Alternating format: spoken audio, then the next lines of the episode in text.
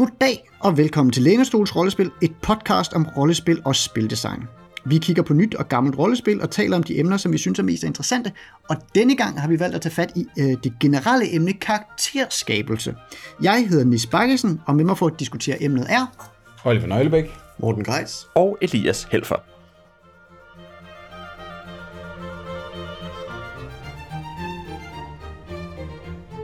og grunden til, at vi har taget det her emne op, var, at for et par afsnit siden, der dykkede vi jo ned i karakterskabelses spillet, der er i Traveller, og så på, hvordan, øhm, hvordan det ligesom leverede en, en, hel, en helt lille session-oplevelse i sig selv, og, øh, og mor som er det, og det fik os til at tænke på, øh, og vi nævnte det vist også i det afsnit, at vi ville tale mere generelt om, hvad er det for nogle, øh, hvordan giver forskellige systemer karakterskabelse anledning til forskellige oplevelser med karakteren, og hvordan lover de forskellige ting, og hvad nok også noget compare-contrast af, hvad, hvad giver de øh, forskellige muligheder, hvad, øh, hvordan sætter de spillet i gang.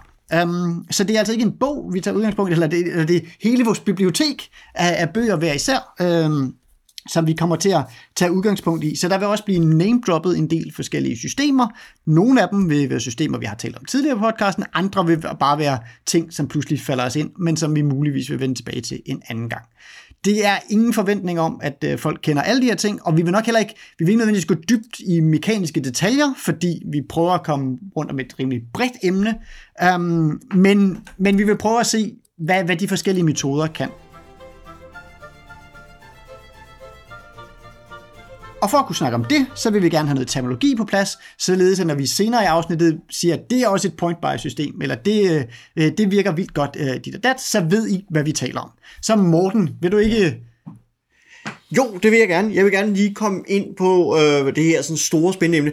Og det vil jeg gøre relativt hurtigt.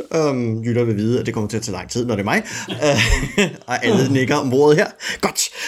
Um, jeg vil ikke komme med nogen ud, uh, ud, hvad skal jeg sige, tømmende, øh, endelig afdefinerende, eller endelig definerende ting her. Det bliver nogle store, brede kategorier, fordi at et eller andet sted, så vil vi altid kunne pege på en undtagelse, og mange af de regelsystemer, vi kommer til at name drop undervejs, vil sandsynligvis vil gå på lidt på tværs af kategorier og bryde lidt sådan arketyperne. Men ordnet set, så vil jeg mene, at vi kan snakke om en, en tre store brede tilgang til, hvordan vi laver kar- øh, karakterer.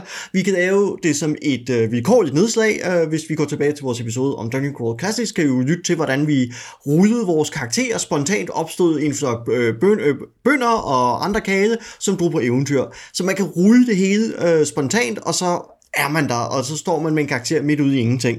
Så kan man selvfølgelig også gå mere i en designretning, som man gør, for eksempel i GURPS, øh, man spenderer en masse point, køber og designer og mixer og matcher. Nogle gange så bygger man helt på bunden af, andre gange tager man en form for skabelon og modificerer den. Den skabelon kan være en klasse i D&D, så det kan være en playbook i øh, Powered by the Apocalypse-spil af forskellige art.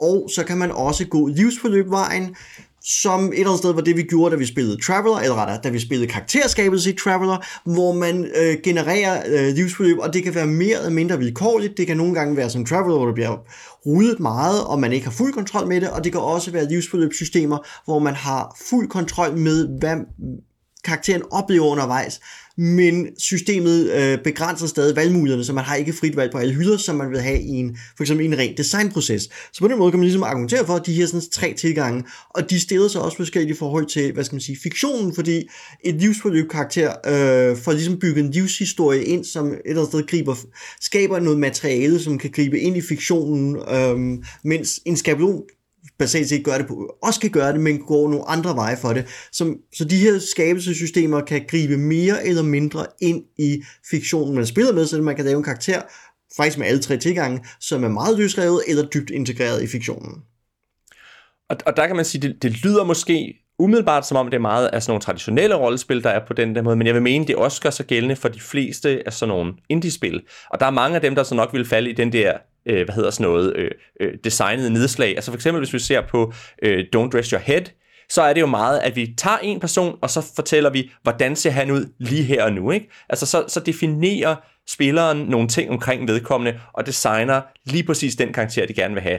Lidt på, det samme, på den samme måde i Fiasko, hvor vi også siger, vi har ligesom fået udstukket nogle lidt tilfældige ting, og så bygger vi oven på dem. Ikke? Altså, så det er sådan en kombination af det tilfældige nedslag, men sådan lidt abstrakt tilfældigt, ikke?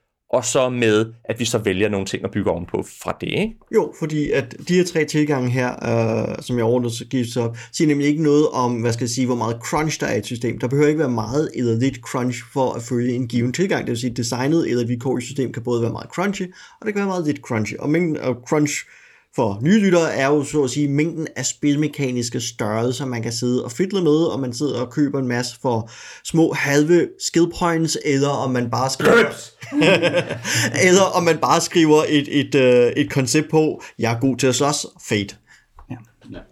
Hvis man skulle tage et indie-spil, der har sådan den vilkårlige tilgang, så vil jeg synes, at uh, In a Wicked Age er et rimelig godt bud på, ja. at der, vi starter ret meget i en media res. Det er ikke, fordi vi har været igennem et langt livsforløb, men det, men det, vi skal spille, er ret meget præcis det, vi har rullet. Det er ikke, der, der er ikke den der sådan designproces, som er i Fiasko for eksempel, for, hvor man ligesom medierer tilfældigheden bagefter i en designproces. Lige for det nogle terninger, men det er men, ja. det, ikke? Ja. Og man kan måske sige en ting, vi ikke rigtig har været inde på her, og jeg, nok, jeg ved ikke, hvor meget kommer ind på, det er jo så forfattede scenarier, hvor nogle andre har skrevet scenarier, øh, karaktererne for os, øh, og i hvilket omfang de har brugt forskellige tilgang til det, eller forfattet dem ind i scenariet. Men der kan man jo sige, at når du har et færdigt scenarie, så sker det jo lige netop det, vi ser på i dag, væk, for så sker ja. du karakterskabelsen væk. Ja. Men man kan så sige, at det er der, hvor mange øh, scenarier, forfattede scenarier, som, som, altså der er nogle forfattede scenarier, der så gør det, at de giver lidt karakterskabelse, og det kan være med til at gøre, at man kommer nærmere ind i karakteren. Det er noget af det, vi selvfølgelig skal snakke om senere. Men det er klart, at processen med at skabe karakteren, uanset hvad for en model det er, man tager, er jo også med at bringe folk ind i hvad hedder det, i, hvad er det for en karakter, jeg skal spille.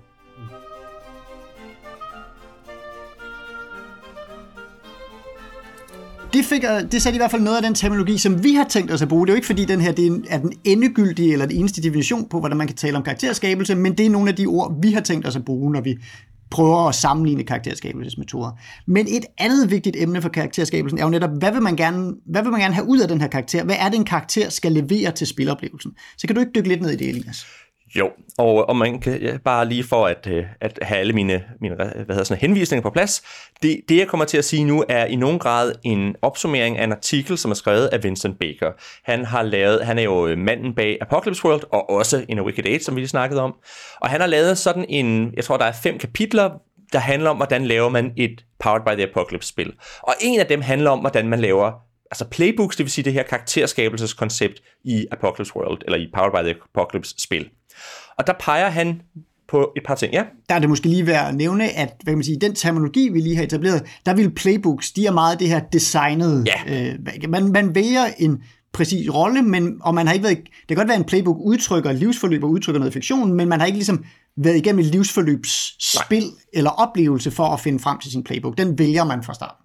Ja, lige præcis. Selvom det er et meget snævert felt, man vælger indenfor. Ja, ja. Øhm. Og, og det, er jo, det er jo noget af det, vi måske kan komme tilbage til senere, ikke? Men, ja. men, men altså, at, at det er klart, at der er for, forskellige skalaer, man kan dreje på, og der er Playbook en måde at, at, at gøre det på. Og det er jo så også fordi, igen, at han, Vincent Baker på nogle punkter er meget bevidst om netop, hvad er det, man laver, og måske også mere end mange andre spildesignere. Og det er noget af det, jeg synes, der er godt ved den her artikel. Det, det, der spørger han nemlig, for det første siger han, der er tre spørgsmål, som en karakter skal svare på. Og det første, det er, hvad er det, vi skal have etableret for at gå i gang med at spille? Og det vil simpelthen sige, øh, hvad skal vi vide om karakteren, for at vi kan placere vedkommende i øh, sin setting. Så hvis nu for eksempel vi kigger tilbage på Forbidden Lands, som, som vi har snakket om for nylig, vi skal vide, hvad er det for en race, øh, eller, eller øh, art, den her... Øh, den, hvad siger du? Og kultur. Og kultur, ja lige præcis, ikke? Fordi vi skal vide ligesom noget om, hvordan er det resten af verden ser den her person. Så er det også værd at vide, hvad er det for en profession vedkommende har, fordi det er noget med, hvordan tilgår den her person øh, verden.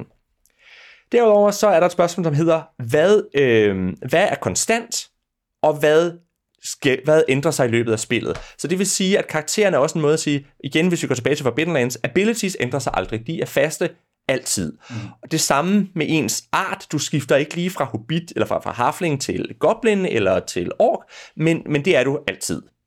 Nu ser du... Det, det, det, nu skal vi lade være med at spoile for meget, Oliver. Men til gengæld, så ens skills og ens, øh, øh, hvad hedder sådan noget, ens mørke hemmelighed og sådan nogle ting, de kan ændre sig løbende i løbet af spillet, og det er noget af det, der er interessant, det er, øh, det er, at man spiller omkring dem. Det er det der med, igen, du får XP, som du så bruger til at bygge dem op, og bygge dem op, øh, og bygge dem op. Og det sidste spørgsmål er, hvad, what do you play to find out? Og det er jo et af kernespørgsmålene i hele Vincent Bakers tilgang, det er det der med, hvad er det, spillet handler om? Og, øh, og, og, og det, det er noget af det, som jeg synes, der er mange øh, spil, der er lidt for dårlige til i virkeligheden. Altså for eksempel Vampire og hele World of Darkness er rigtig gode til at, at definere det der, de der sådan, øh, hvad er det, vi skal definere til at starte med. De er også ret gode til, hvad er det, der er konstant, og hvad der ændrer sig. Men der er meget få ting på et karakterark i World of Darkness, som fortæller mig, hvad er det for en retning, jeg gerne vil spille? Hvad er det, jeg gerne vil finde ud af med min karakter? Og det er noget af det, som 90'er-spillere har vendet sig til at lave ud over. Det der med at lave lange baggrundshistorier og, og, og intriger og alle de der ting, det er en måde at, at i hvert fald så vidt jeg kan se det, at sige, hvad er det egentlig, vi spiller for at finde ud af? Der er, der, der er ambitions og desires i, ja. i Vampire, hvor du ligesom siger, hvad det er, du spiller efter. Men er det ikke først i 5. edition? Det kan godt være, at det kommer ind der. Ja. Men, men, men der er det er kommet ind nu og plus at du vælger din predator type, som også er en signal om, hvad det er for en type jagt, jeg gerne vil spille ud, ja. når jeg spiller, og sådan nogle ting. Så der, det, de har gjort rigtig meget i 5. edition for at, øh, at komme tættere på på det, det spørg, på forskellige spørgsmål. Ja, præcis. Og hvor, hvor til gengæld kan jeg jo sige, at vi spiller Orpheus, øh, jeg spiller Orpheus med Nis og to andre, og, og, og der kan man sige, at på vores karakter, der er der meget lidt af det der med, der handler om, hvad er det egentlig, vi gerne vil have, at min historie skal handle om, synes jeg i hvert fald. Ja, og i, og i hvert fald, hvad kan man sige, øh, for, altså der er nogle ting, ligesom natur og, og sådan noget, som, som kunne minde om arketyper, altså der, de der nature demeanor har været en del af World of Darkness lang tid. Men det, som de, den, hvad kan man sige, flavor, de tit har, er mere, at det er noget, der er etableret. Altså noget, jeg har etableret min karakter allerede, mere end at det er noget, jeg har tænkt mig at etablere gennem mm. spil.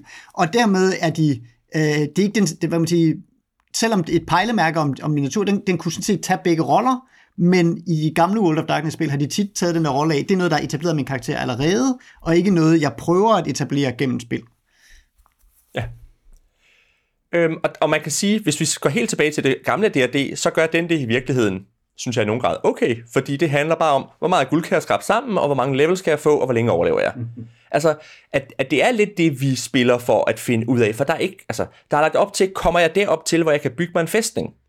Altså, det er i hvert fald, nu, nu forsimpler jeg lidt, ikke? Men, men hvor, hvor jeg synes for eksempel, i tredje edition, eller hvad er det, det, third edition, synes jeg faktisk, den gør det dårligere på nogen grad, mm. fordi der er lagt op til, at scopet i spillet er større, og det vil sige, at det er mindre klart ud fra min rolle, hvad det egentlig er, vi spiller for at finde ud af.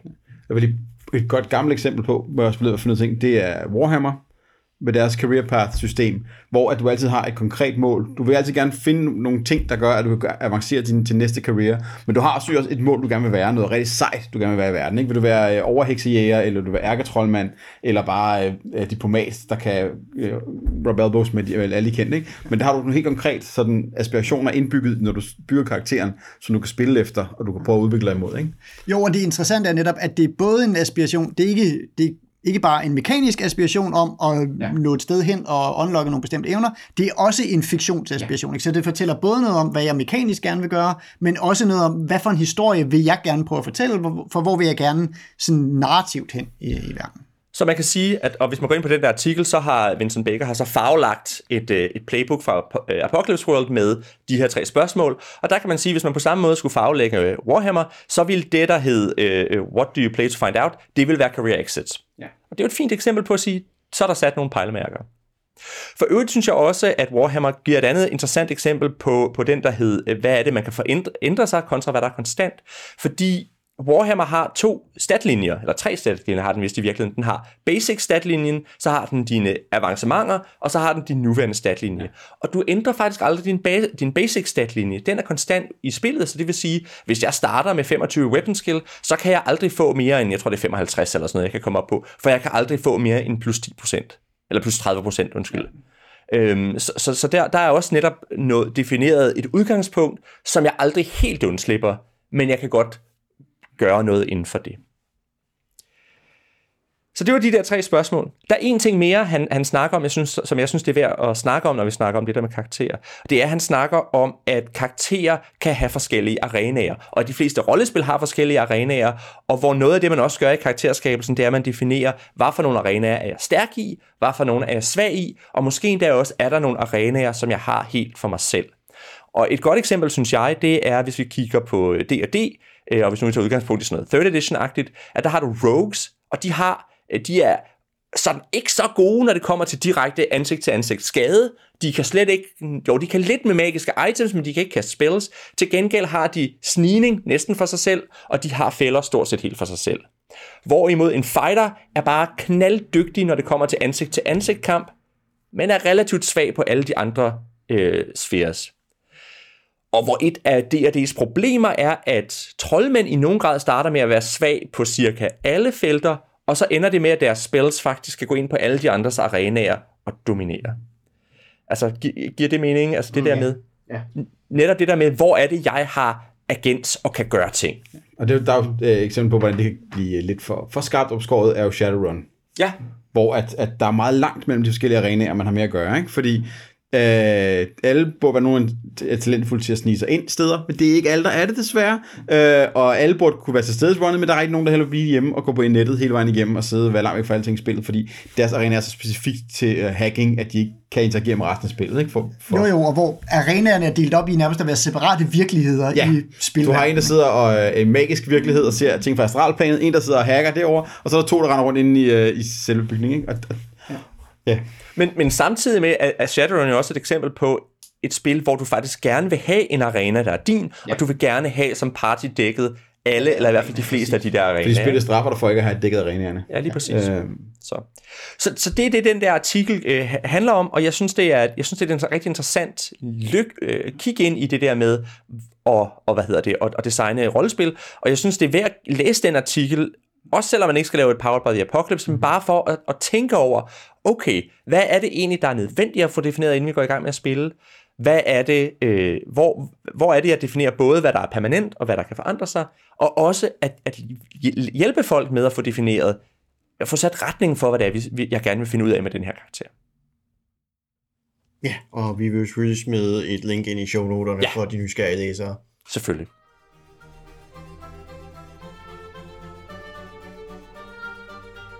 Nu har vi så fået etableret noget terminologi og et formål med hele den her karakterskabelsesøvelse, så nu vil vi gerne i gang med selve karakterskabelsen. Så hvordan er det som en oplevelse? Kan du ikke uh, sætte os lidt i gang der, Oliver? Jo, fordi karakterskabelse er jo tit det første, man starter med, når man sætter sig ned rundt om bordet og skal spille rollespil. Øh, og øh, og der, der tvinger det meget, hvordan oplevelsen med at sidde og lave karakterer er. Øh, både sådan fra spil til spil, men også fra spiller til spiller. Øh, fordi nogle, nogle spil har ligesom en forventning om, at man forhandler inden om, hvad man skal spille, og andre spiller bygget til, at man bare kommer med, med sin egen karakter, og så plukker vi det ind i det, vi skal til at lave, uanset hvad det er. Øh, så, så, så mængden af integration mellem karakterskabelse og spilskabelse øh, i, i givet spiloplevelse, øh, er, jo, er jo nogle gange også en faktor, man kan variere rigtig meget i. Ikke? Altså, øh, meget man har, har de ting øh, indover. Men der er også helt den ting med, hvordan forskellige spillere tilgår karakterskabelsen. for nu kan jeg i min gruppe se, hvordan der er ret mange forskellige typer af, af motivationer til at lave karakterer, og inspirationer til at lave karakterer, som, som øh, sådan spiller sammen med systemet på forskellige måder. Fordi øh, jeg har en medspiller, som altid skal have et billede på sin karakter, som bruger lang tid på at sidde og lede efter billeder, som er helt rigtigt til at udtrykke, hvad det er for en karakter, han skal spille. Øh, og det, det er sjovt at se, fordi det er den måde, jeg aldrig selv vil gøre det på, fordi jeg, øh, jeg, jeg vil ikke jeg, øh, kunne tænke sådan visuelt først, og finde ud af, hvad det er for, for sådan facade, jeg vil have. Men det er altid han, sådan, han ligesom starter med, det jeg at få et visuelt billede på rollen, og så bygge resten ned fra. Så er en anden, der, der altid tænker spilmekanisk øh, ind i, hvordan jeg kan maksimere mit udbytte øh, af, på det mekaniske plan, og så laver vi en personlighed, der passer til det bagefter. Øh, og så en, der gerne bare gerne vil på koncepter af. Altså sådan, ikke gå op i spil, teknisk, hvad det kan blive til, maksimere ting, men bare gerne vil lave noget, som er wacky og wild, og, og sådan mere gå op i at lave en sjov karakter, som er lidt mere sådan... Øh, men de her tilgange, som folk har, er jo meget forskellige, øh, og, og interagerer med forskellige systemer på forskellige vis. Så der er også noget der, som bliver, bliver lidt skævt nogle gange, og sjovt at, at lege med. Noget, jeg måske synes, jeg er værd at bemærke lige i forhold til det der, det er det der med, som jeg forstod ikke, det var en D&D-kampagne, eller... Det er generelt over flere forskellige systemer, Eller, eller flere forskellige systemer, okay. Men i hvert fald, det, det lyder som om, at det, at det, eller det lød som designsystemer, eller hvor man ligesom, systemer, mm. hvor jeg, jeg skal have en eller anden kim, jeg skal have en eller anden grund til at designe noget øh, først, ikke? Altså, fordi hvis, det kan jo netop være en af udfordringerne, øh, ikke nødvendigvis en ulempe, men en af udfordringerne ved et designsystem, hvor man ligesom, okay, øh, hele valget ligger over hos dig, du kan vælge mellem, den her, altså det kan godt være, det er en begrænset liste af playbooks osv., men det er stadigvæk, du kan tage valget, der er ikke noget, der ligesom sætter dig i gang ellers. Jamen så skal man i hvert fald ofte have en eller anden kim, altså det, man skal have en idé om, hvad man gerne vil så, og den idé kan komme fra et billede, eller et spørgsmål om, at nu vil man gerne gå ind på en mekanisk arena, og så vil man gerne optimere sig til det. Men man skal i hvert fald have et eller andet, hvis man bliver stillet over for det der design, øh, paradigme, hvor du skal designe dig selv frem til, hvor du vil være hen, så skal man selv ligesom have den kim til at gå i gang med. Hvor noget af det, der kan være, øh, jo så der til gengæld kan hjælpe med dem der, hvor man bare genererer sig selv in, øh, i in situ, som man gør mm. i, øh, i Dungeon Crawl Classics, eller, øh, eller hvor man har life path forløbet til ligesom at guide dig, det kan, det kan, det kan i sig selv være kimen. Um, Ja, lige præcis. Og det er jo også det er jo sådan meget, når man snakker kreativitet, at, at det blanke papir er, er det værste i hele verden. Ikke? Ja. Altså, og det er der, hvor jeg tror, et godt karakterbygningssystem, for spillere i hvert fald, starter med nogle enkle valg, som følger kaskader med sig. Og hvor man kan sige, hvis nu for eksempel vi, vi, vi kigger på øh, øh, Shadowrun. Jeg synes, Shadowrun er, er svær, fordi den siger, du skal bare vælge det hele til at starte med. Ja. Du skal fordele dine bogstaver, og det betyder, om du kan være adept eller være blød ud over det hele. Hvor man kan sige, noget af det, der for eksempel i virkeligheden er godt ved Vampire, det er, at i Vampire, det første du gør, det er, at du vælger en klan. Og når du først har valgt en klan, så falder tingene på plads derefter. Det er i hvert fald, hvis du ikke, ja. hvis ikke du ved andet, så starter du med at kigge på en klan og tænke, den der taler til mig, den nupper jeg. Og så, så øh, når du først har valgt en klan, som talte til dig, så er der nok noget ved klanen, der taler til dig, og så betyder det, at du har et koncept, som betyder, at du har nogle stats og nogle abilities og nogle discipliner og bla bla bla, så falder det hurtigt på plads. Det er ligesom en playbook, ikke? Det er ligesom en playbook. Playbooks, og det er noget, det jeg rigtig godt kan lide, at jeg, jeg har et stort varmt punkt i mit, i min hjerte for, for alt, der har med playbooks at gøre, hvad enten det er øh, øh, øh, Powered by the Apocalypse, eller Blades in the Dark, eller for så vidt også Belonging Outside Belonging. Altså det der med, at det er det der questionnaire, hvor du, du, du starter med at sige, hvad for en af dem her tiltaler mig, og så stiller den der spørgsmål, som gør, at du hele tiden får snævret ind, hvad er det egentlig, jeg gerne vil spille her. Og, og det elsker jeg, fordi det gør, at jeg hurtigt får en rigtig skarpt øh, defineret karakter. Og det er jo så også, og det er jo også der, hvor det kan godt være, at playbooken er sådan et designvalg, du skal, du skal tage det, men fordi det så snæver i en palette på en eller anden måde, så kan playbooken også fortælle dig ret meget om, hvad du får ud af at lave det her valg. Ikke? Hvor det er sværere i Shadowrun for systemet at fortælle dig, hvad får du ud af at prioritere stats over, øh, over skills. Det kan vi ikke fortælle dig, fordi det er så øh, granulært, ja. øh, hvad du skal lave bagefter, så, så vi kan ikke rigtig love dig, hvad for en oplevelse, give, give dig nogle, nogle stærke løfter, øh, for hvad du får for en oplevelse, så det skal du ligesom selv være herre over. Omvendt vil jeg så sige, en af, det var en stor, en mærkelig oplevelse for mig som GM første gang, det skete for mig, men det var med, det var så med World of Darkness karakter, hvor man, altså, der, ja okay, øh, du bliver guidet en World of Darkness karakter ved, at hvis du vælger en klan, eller i det her tilfælde, det var en varulv, så det var, øh, ja, hvad det nu hedder der, i, Stammer. i en stamme i, i, i varulv og så videre. Altså, så ja, der er noget, du, du kan guide dig efter, men du, har rimelig høj granularitet på en masse skills, du kan vælge, og en masse gaver og øh, ting og sager. Så, så du, du kan gå rimelig meget amok øh, i, øh, i et World of Darkness-system. Men det var så øh, første gang, jeg havde en oplevelse af en spiller, der ringede mig op og sagde, hey, jeg har lavet den her enormt fede karakter, den skal du være GM for. Og det, og det, altså, og det der med, at, at, der var, at der havde ligesom været frihed nok i det system, fordi det var sådan et design det hele, at han, at han kunne ligesom have en fuld vision for en karakter, som han kunne lave frit, um, og som så dermed kunne være, altså den kunne så omvendt være inspirationen for mig, som GM, ikke? Altså at, at det, at der var så meget, øh, og det kan også ske i Shadowrun, eller i, i Shadowrun ikke? At, at der kan, der kan også være noget godt at sige om den frihed, at nogen kan sta- starte der med ligesom at lave, lade, lade al kreativiteten sprudle. Mm-hmm. Du har øh, et modeksempel, som øh, nogle af os vil kunne øh, genkende lidt måske, fordi, øh, keder du ikke er med, Elias, men vi andre spiller Expanse på nettet, mm. øhm, og, og øh, hvad nu det hedder, øh, og der ramte jeg nemlig en mur, da vi skulle lave karakterer, fordi det er et levelbaseret system, så man starter med en level 1 karakter, som ikke kan ret meget. Og når jeg tænker expand, så tænker jeg nogle folk med fortid, og folk, der har erfaringer, og folk, der har været rundt omkring, og masser ting, fordi alle karaktererne har fortid. Det er det, der definerer det ved dem. Men det var der bare overhovedet ikke rigtig noget af på, på det niveau, som jeg havde forventet at have med at gøre. Så jeg kunne ikke lave en grizzled gammel et eller andet, uden det føles mærkeligt øh, at lave den der. Og det var sådan en, en disconnect mellem hvad spillet gav mig af værktøjer til at lave karakteren, og hvad jeg forventede rent faktisk kunne lave af, af ting og sager. Jeg havde fint med at rulle en tilfældig karakter, bare at kunne lave en, der var gammel og gnaven, hvis det var det, altså, øh, så den mulighed for det. Ikke? Og det synes jeg var, var, var spøjst at ramme den mur. Men det synes jeg netop ofte sker, øh, eller ikke ofte sker, men det er noget, der nemt kan ske, særligt med levelbaserede ja. systemer, øh, hvor man er, øh, enten har et, et, hvor det alt sammen sker på level 1, men har helt alle valgene, i, hvis man spiller ADD Second Edition med feeds og kits og det ene, ene og det andet, så kan man lige pludselig have et kæmpe livsforløb og en frygtelig masse evner, som alle sammen står klar på level 1, og så sker der praktisk taget intet fra level 2 af og frem efter, fordi alt er opnået der. Så man har et eller andet sted levet sit liv før spillet ja. begynder, øh, at, at hele livet er levet op til der, og nu er det bare, at nu kører vi bare videre i en eller anden form for besynderlig rutine eller gænge, øh, og det synes jeg også, man kan opleve nogle gange i, i spil, hvor folk sætter sig ned og skriver en stor livshistorie, mm. sådan, hvad skal jeg sige, uafhængig af egentlig af de forskellige tilgange her, men den der vampire-spillere, som jeg har mødt nogle stykker af, der skriver en kæmpe livshistorie, som et eller andet sted er større end det spil, vi nogensinde kommer til at spille, at spillet er spillet før øh, spillet går i gang. Og der, der, nu siger du igen det der med D&D, og der synes jeg jo, oplevelsen af at spille AD&D Second Edition, var i nogen grad, at når jeg først har valgt min race og min klasse, så har jeg, med mindre jeg går ud og laver sådan noget multiclass filihejs, så har jeg faktisk defineret hele mit forløb. Så jeg laver en første level karakter, fordi jeg vil gerne spille den der 10. level karakter, mm. men det bliver mm. først rigtig sjovt at spille om 5 til 6 levels. Altså, så, så der får jeg ikke engang, jeg får ikke en karakter, der er fed at spille nu, men til gengæld får jeg heller ikke særlig meget, jeg kan påvirke undervejs, fordi der er ikke point, jeg kan, altså nu er vi tilbage til det med, hvad er det, man, hvad er det, man holder konstant, og hvad er det, man ændrer. Og fordi de klasser, der er i det system, er så rigide, som de er, så, så er der meget lidt, hvor jeg kan påvirke retningen undervejs, som jeg husker det i hvert fald. Ikke? Mm.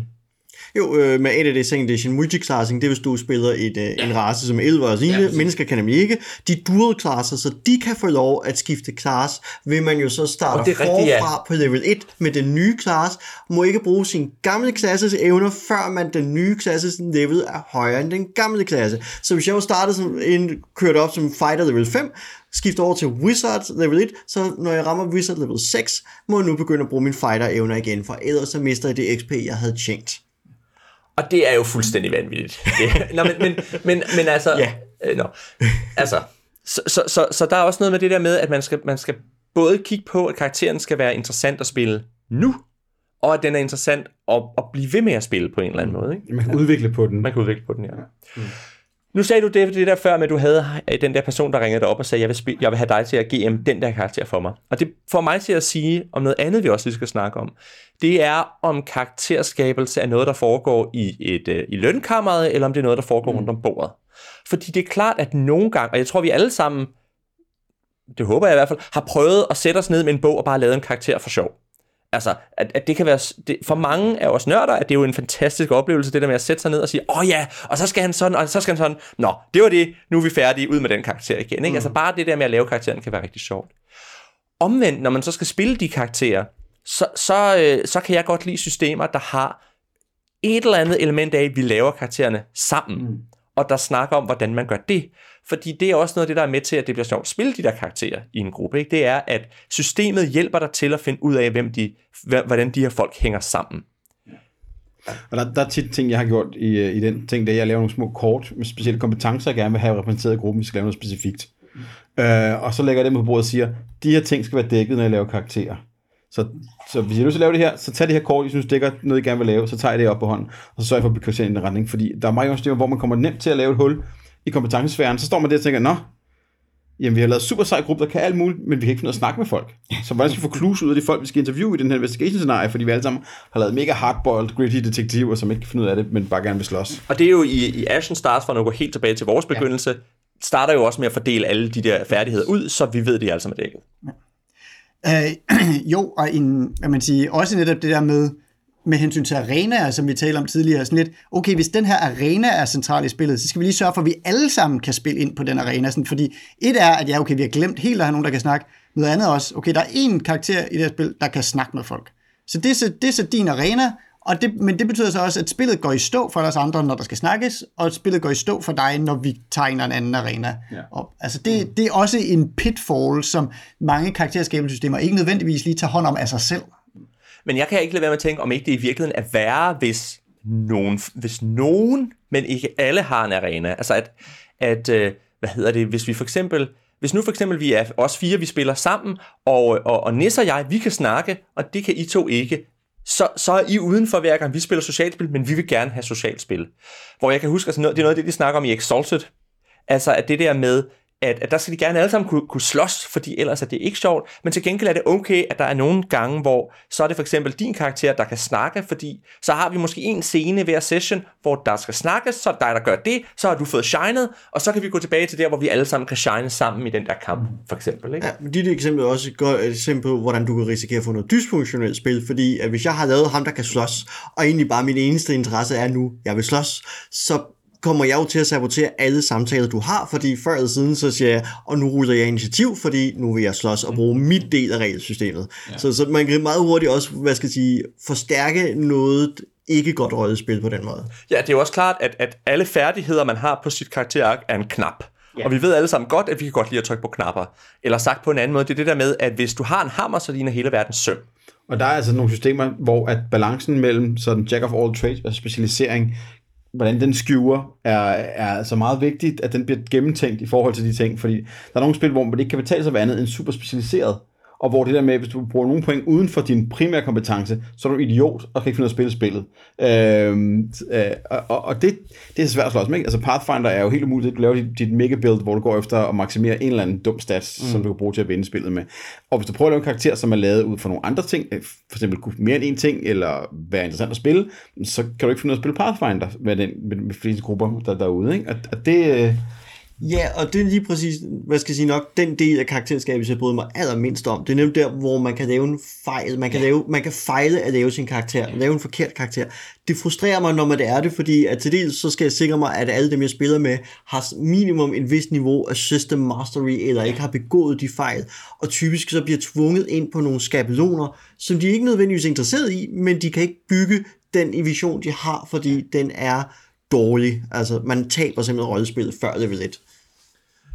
Og, og der, øh, når vi nu snakker om det der med, at man kan fejle karakterskabelse, der har jeg et, et, et, et, et interessant eksempel på det, og der er to systemer, øh, som jeg vil bruge som eksempler, og det første, det er Docs and the Vineyard, hvor jeg kan huske, at tilbage, altså vi snakker for 15 år siden måske, eller sådan noget den stil, måske endda mere, der spillede jeg for første gang, øh, øh, hvad hedder det, øh, øh, Dogs and the Vineyard med, på sådan en, en ungdomsskolekon over i Vestjylland, og jeg havde nogle folk, og, og bare lige for at sige, Dogs and Vinja, der laver man nogle karakteregenskaber, som gerne skal være sådan nogle, nogle ikke nødvendigvis fejl, men de skal gerne være sådan lidt tvetydige og sådan noget. Og, øh, og de hedder vist nok skills, og, jeg, og dem der, jeg skulle spille med, de ville lave fishing og, øh, og hunting og sådan nogle ting. Og jeg var sådan, ah, mm, ah, det er ikke helt det, fordi det gerne skulle være noget, der kunne være både positivt og negativt og bruges i forskellige arenaer og sådan noget. Og de havde en fest med det der, og det var skide godt. Men, men de forstod faktisk ikke helt, hvad det var, det handlede om. De fejlede på den måde, at spillet hjalp dem ikke nok til at lave nogle færdigheder, der kunne det, de skulle kunne. Et andet eksempel er i Fate. Nu snakker vi tofu. øhm, men hvor i, i Fate, hvis, du, hvis alle dine aspekter bliver positive, så har du fejlet, mm. fordi du har brug for nogle aspekter. Fejlet, ikke? Eller så har du i hvert fald lavet en suboptimal karakter, fordi du har brug for nogle fejl som spillederen kan trykke på, for at du kan få fate points, som er den økonomi, der er i spillet. Ikke? Og der kan jeg på den ene side, noget af det, jeg rigtig godt kan lide ved Fate, det er, at det belønner dig for at bygge øh, øh, karakterfejl, som er interessante og gode at spille på, ind i din karakter. Men omvendt, så, så strider det også lidt imod den måde, folk normalt laver, eller folk traditionelt har lavet karakterer på, fordi normalt vil man gerne lave så gode karakterer som muligt, og pludselig bliver du belønnet for at lave svage karakterer nu, vi, nu vi er ved Fate, Um, så ikke, nu, det, nu er det ikke, fordi jeg skal til at harcelere over, over, over Fate, uh, men, uh, men netop det der med at skulle designe uh, sine, ja, sine fejl, eller sine, sine flag og de knapper, der, hvad man siger, ikke de knapper, man selv vil trykke på, men de knapper, som nogle andre spilledere, men også andre spillere, skal trykke på ved en for, for at aktivere en karakter øh, det, øh, det kan være et rigtig interessant det designelement, hvad man siger, hvis man har, et, har gode koncept eller en god visualisering øh, for, øh, for noget, man, man gerne vil se i spil osv., så, er det, så, er det i hvert fald, så det, kan det være et dejligt værktøj at få i hånden og sige, hey, jeg kan, jeg kan skrive ind i spillet noget, som jeg gerne vil have til at ske, og jeg ved, at nogle andre har et incitament til, til at trykke på det, så det skal nok komme i spil. Det kan være rigtig smukt. Men for mig, øhm, og nu, øh, nu, nu bliver det en anden klage over, over, over Fate, men, men det er ikke, fordi jeg synes, det er en, det er en fejl ved Fate, men, men det er mere sådan, for mig så har jeg nogle gange det, det, der kan ske for mig, hvis jeg ligesom får det her designvalg til at kunne sætte de her flag, det kan også være øh, i sådan noget som Ashen Stars, hvor man skal lave en story arc, øh, og, og dermed sætter flag for, hvad, hvad, hvad vil jeg gerne finde ud af med det her spil, det er, at jeg sådan mentalt, så får jeg spillet min karakter allerede, øh, sådan inden jeg har set den i spil. Mm. At fordi jeg selv har designet dem, og fordi jeg sådan selv ligesom sætter de der flag op, så, så, så sker det ofte, at jeg ligesom også får fortalt historien for mig selv. Det bliver selvfølgelig ikke præcis den historie, der, der kommer i spil, men, men et eller andet for ligesom af, afsløret det i, i forvejen, hvor noget af det, der så kan være rart ved netop sådan nogle life path systemer og spil sådan noget, selvfølgelig det er, at øh, eller, eller netop den der fælles design. Ikke? Hvis, hvis nogle andre ligesom lavede det her, hov, du har jo en, en fejl, der hedder, at øh, du er irritabel. Uh, det er en knap, jeg gerne vil trykke på hos dig en gang imellem. Og så kan jeg ligesom sige, Nå, det bliver et interessant benspænd at få ind, uh, få ind i min Men det der med, hvis jeg får designet for meget selv, at de her, ikke så meget de, uh, hvad man siger, de mekaniske, sådan, ikke, ikke så meget min arena evner, men mere min narrative flag selv, så får jeg også fortalt for meget af min historie selv. Eller det, eller det er en af de pitfalls, der kan være for mig øh, ved sådan nogle systemer, hvor at jeg, at, at der er jeg glad for systemer, der ligesom tvinger mig, tvinger mig til at, at tage nogle valg der, som jeg ikke ellers øh, havde opdaget. Der, der har, altså mit yndlings, og mit, min, min tilgang til Fate har jo været Spirit of the Century, som har, synes jeg, en af de fedeste spilskabelsesmetoder, øh, metoder, jeg kender. Det er nemlig sådan, at du øh, starter med at tage et af fire ark og folde på midten, og så laver du forsiden til din første bog, og så definerer du for det første, hvad lavede du som barn, hvad lavede du som ung, og så er hvad, de første to romaner, eller den ene, nej, den, den ene roman, du har været med i, og så sender jeg så min roman til venstre, og så er personen til venstre så med i min roman, og jeg er med i personen, der sidder til højre for mig bog, og så roterer vi dem en gang til, sådan at øhm, jeg har været med i en bestemt bog, og der har jeg måske haft en ærkefinde. Ideen er jo, at vi er pulphelte, så, så der har været en pulproman, og det vil sige, at det er et life path system, men det bliver jo også sådan, vi ved jo godt, at øh, når vi laver sådan en pulproman, så har man ofte recurring villains, og det vil sige, det bliver en recurring villain, som jeg har kæmpet mod før, som så kan vende tilbage, ikke? typisk. Altså, så, så på den måde synes jeg ikke så meget, at det bliver, at jeg får defineret øh, min fremtid, men jeg får ligesom defineret min fortid på en måde, der passer godt ind i, øh, i den der øh, fortælling, og, og øh, som jeg synes er... Øh... Men det bliver jo så også netop til dels defineret af de andre, ja, ja, ja, og dermed ja, bliver det en overraskelse ja. for dig selv. Mm. Hvor min, min anke var som sagt netop ikke mod Fate, men det var mod de der systemer, hvor jeg for meget af mit narrative design ligger kun hos mig selv. Ja. Ja, altså jeg vil så gribe lidt fat i, jeg snakkede lige før om uh, disadvantages og ulemper der ved, altså have de negative træk, fordi noget af det, jeg synes, hvor det bliver spændende, det er jo, når man kan bringe det i spil på en positiv manier, manier, og der kan jeg nogle gange blive frustreret over ældre systemer, fordi i et system som Mouseguard for eksempel, der har jeg nogle traits, og der kan jeg vælge at bruge det samme trait positivt som negativt. Jeg kan bruge det for og imod mig, til at begge dele giver nogle spilmekaniske fordele. Men hvis jeg spiller Fading Suns, eller GURPS, eller andre point buy systemer, hvor man typisk får at vide, du får flere point køb for, hvis du køber nogle ulemper. Eller World of Darkness også. Eller World of Darkness, ja. Øh, og ældre versioner af D&D har også haft sådan nogle ting, øh, udvidet regler i hvert fald. Der er mange rollespil har haft, men der har det altid været den med, jeg kan få nogle ekstra point, så jeg får belønningen med det samme, og nu er mit mål så vidt muligt at undgå at få disadvantages i spil. Jo mere jeg kan spille rundt om og ikke bringe dem i spil, desto mere har jeg vundet. Så, øh, så det er virkelig den der frustration over øh, disadvantages i de der særligt ældre systemer, hvor det er en straf at have dem, og derfor skal du mest muligt undgå dem. Jeg, jeg, jeg slås omkring med det nu, min vampire-kampagne, de der touchstones, er super fint koncept, og det giver rigtig meget mening, men de er bare designet sådan, at spillerne vil helst gemme dem væk bagved sig, og så bare lade som de ikke findes, fordi de, de kun bruger, bruges til at ødelægge spilpersonen med. Og det er så synd, når der er lavet et godt koncept, ind med, med, som er en relation, man kan spille på, og tænke sig, at den primært bare bliver en måde, spilleren kan være ondt med spillerne på. Ikke? Mm.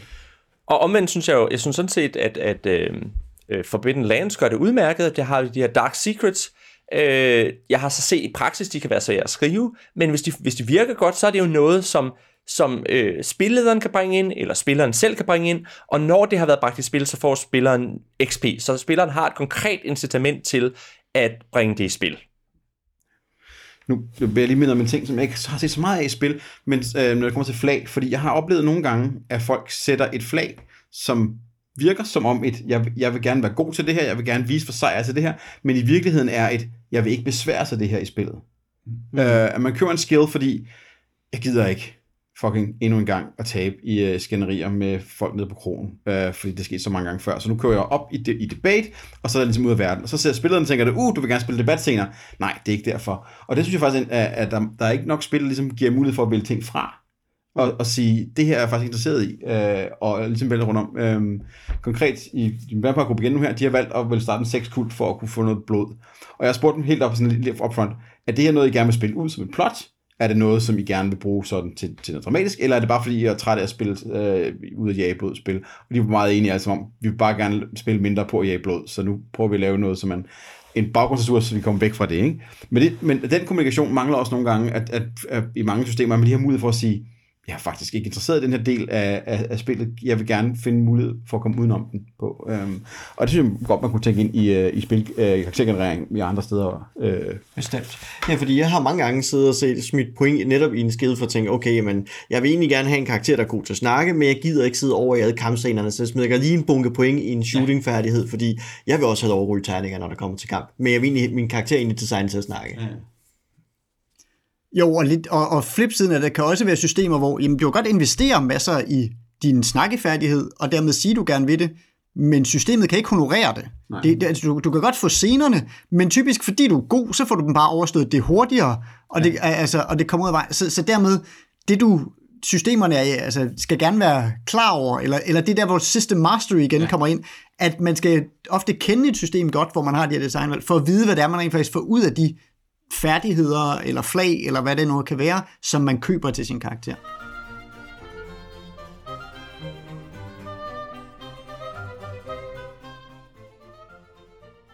Nu har vi så været lidt omkring emnet karakterskabelse øh, på sådan et abstrakt øh, diskuterende niveau. Um, men øh, nu kan det måske være sjovt at få nogle eksempler på, øh, på måder, vi godt kan lide, øh, eller systemer, som vi godt kan lide, den måde, de skaber karakterer på, eller som vi synes er, har en, en fejl, som øh, man bør være opmærksom på, eller noget andet. Jamen, jeg vil godt starte med Forbidden Lands. Jeg synes, der er en rigtig fed ting i den, som er alder. Man definerer, hvor gammel man er. Er man ung, middelalderne eller gammel, og alt efter hvad man vælger der, så får man øh, som ung får man masser af stats. Du har ikke ret mange skills, og ikke, nogen, ikke mange særlige evner jo ældre du bliver, jo mere skrøbelig er du, så du har færre basisstats, men til gengæld får du lidt flere skills, og du får også flere specielle evner. Så du får faktisk følelsen af, at du kan starte en gruppe, hvor at der er unge, friske øh, mennesker, der er klar til at løbe verden i møde, med en masse rå talent og ikke så meget viden, og så nogle gamle knævende sataner, som kan nogle tricks og har været rundt omkring. Og den følelse starter du med i, i gruppen, øh, og er ikke bare sådan alle sammen på level 0, og ligesom skal finde ud af, hvordan man øh, lever i verden. Den kan jeg rigtig godt lide. Det er også ret fed. Uh, øh, en, jeg synes er sjov at nævne, det er Teenage Mutant Ninja Turtles and Other Strangeness, fordi det er et fascinerende, quirky og elendigt system, som det er sjovt at lave karakterer i, hvor målet er at prøve, om man kan misbruge systemet mest muligt til at lave det sejeste muterede dyr, hvor noget af det er at rulle på nogle tabeller og se, hold op, jeg er flygtet fra en forskningsinstitution, vokset op i nogle kloakker og har mødt en ninja mentor. Det giver mig de her bonusser her, men jeg har købt boxing op på det her, det giver mig den her stat bonus, den her stat bonus trigger noget andet, og nu kan jeg misbruge systemet til det her, samtidig med, at jeg sidder bagefter og lave, må lave noget point by på, hvordan er mit dyr muteret, hvor menneskeligt er det, hvad har det af hænder, og så videre.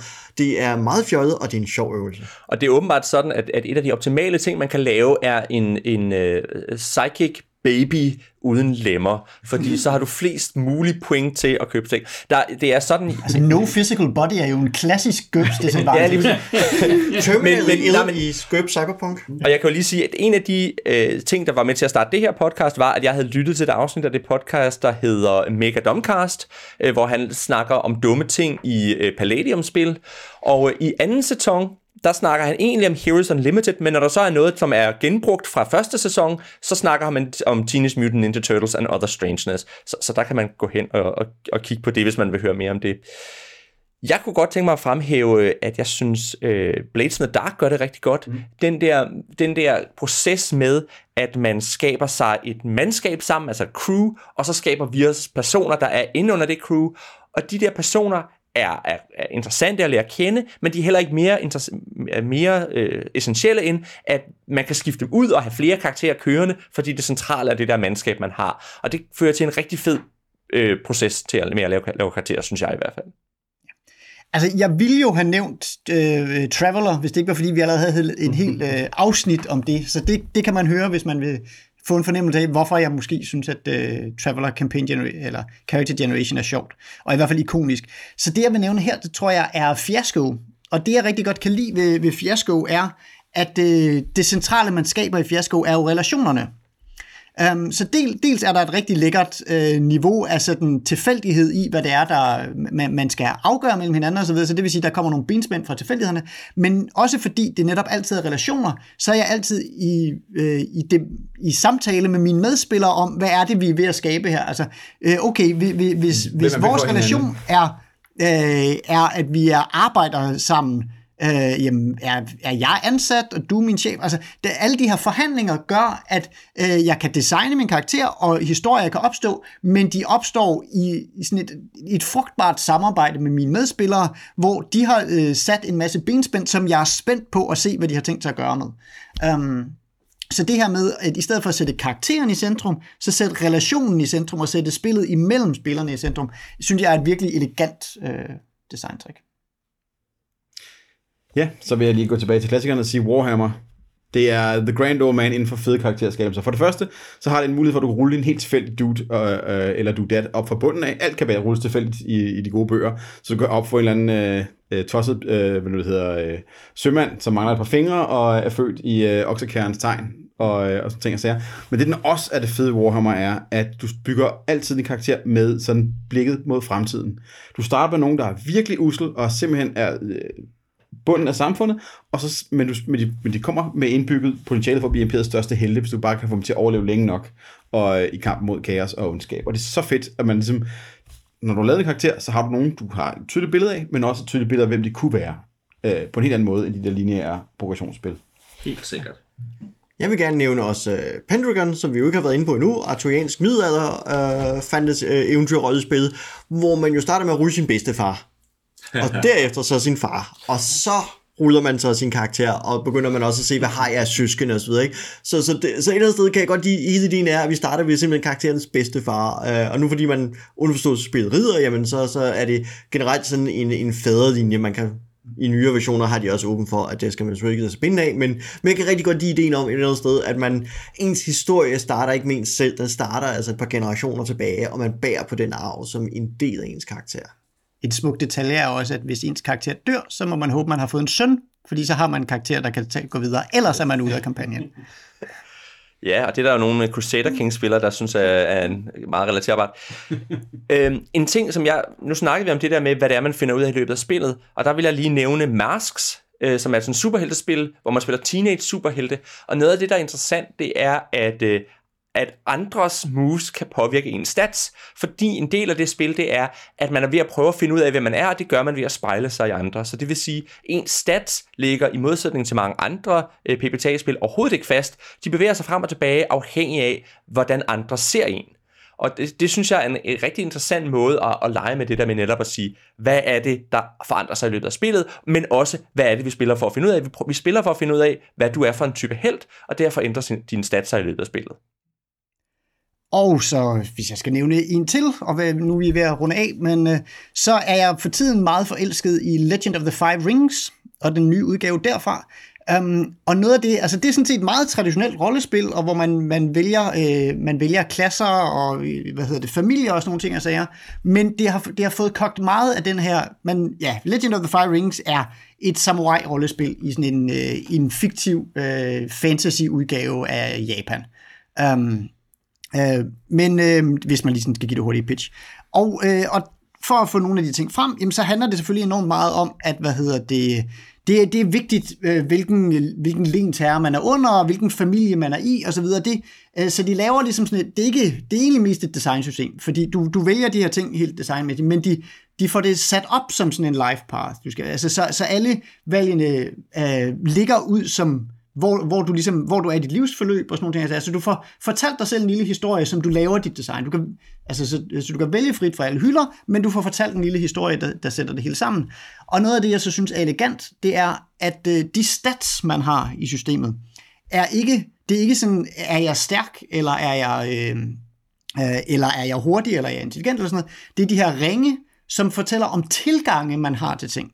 Så uanset hvad for nogle stats man har endt med, så kan man så står det tager en frit for, når man ligesom ser på det til sidst og siger, Nå okay, men den her karakter er i virkeligheden en, en, en, en hertebred øh, fyr og så videre, så det her med, at han har en høj air ring og så videre, det betyder bare, at han er enormt sådan, hvad man sige, diffus om, hvordan han anvender den her styrke, og, han, øh, og, og at han ikke har en høj earth-ting, betyder bare, at han er ikke, han er ikke så god til at holde ved, og sådan noget. Men, men, men, det, men det hele er sådan nogle, sådan nogle filosofiske mentale tilgange, som også kan skifte fra gang til gang. Så på den ene side, så har du fået lagt nogle stats fast, og du har alt det her sådan på plads som et normalt chat-system. På den anden side, så er du endt med en karakter, hvor du efter du har været hele det her design igennem, så, så, så er du stadigvæk frit for at netop finde billedet, der passer godt, og tænke, ja okay, det ville sgu egentlig være meget fedt, hvis jeg fortolker de her ting mm. over i den her karakter. Og det synes jeg er sådan en, en spændende leg, man, øh, man har med sin karakter i det system. Og så øh, kan vi jo bare sige, vi vil rigtig gerne høre, hvad jeres yndlings øh, karakterskabelse er, så gå endelig ind og skriv til os. Det vil vi øh, sætte pris på.